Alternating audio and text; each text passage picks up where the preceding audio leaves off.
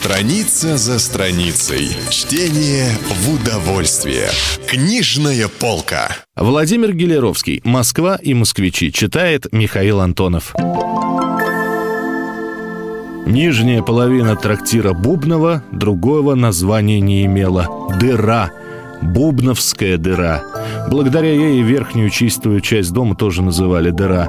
Под верхним трактиром огромный подземный подвал, куда ведет лестница больше, чем в 20 ступеней, старинные своды невероятной толщины и ни одного окна. Освещается газом. По сторонам деревянные каютки, это коморки, полутемные и грязные. Посредине стол, над которым мерцает в табачном дыме газовый рожок. Вокруг стола четыре деревянных стула. В залах на столах такие же грязные скатерти, такие же стулья. Гостинодворское купечество, ищущее за грош да пошире или пошире да за грош, начинает здесь гуляние свое с друзьями и такими же покупателями с 10 утра. Пьянство, гвалты, скандалы целый день до поздней ночи.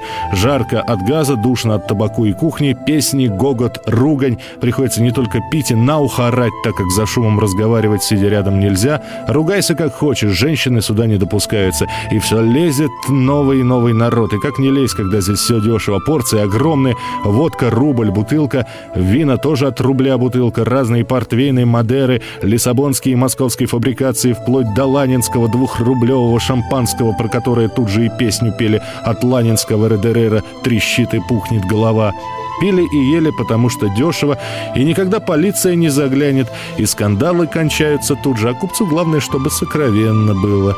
Ни в одном трактире не было такого гвалта, как в Бубновской дыре.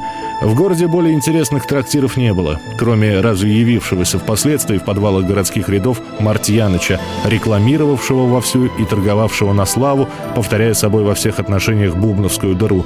Только здесь разгул увеличился еще тем, что сюда допускался и женский элемент, чего в дыре не было.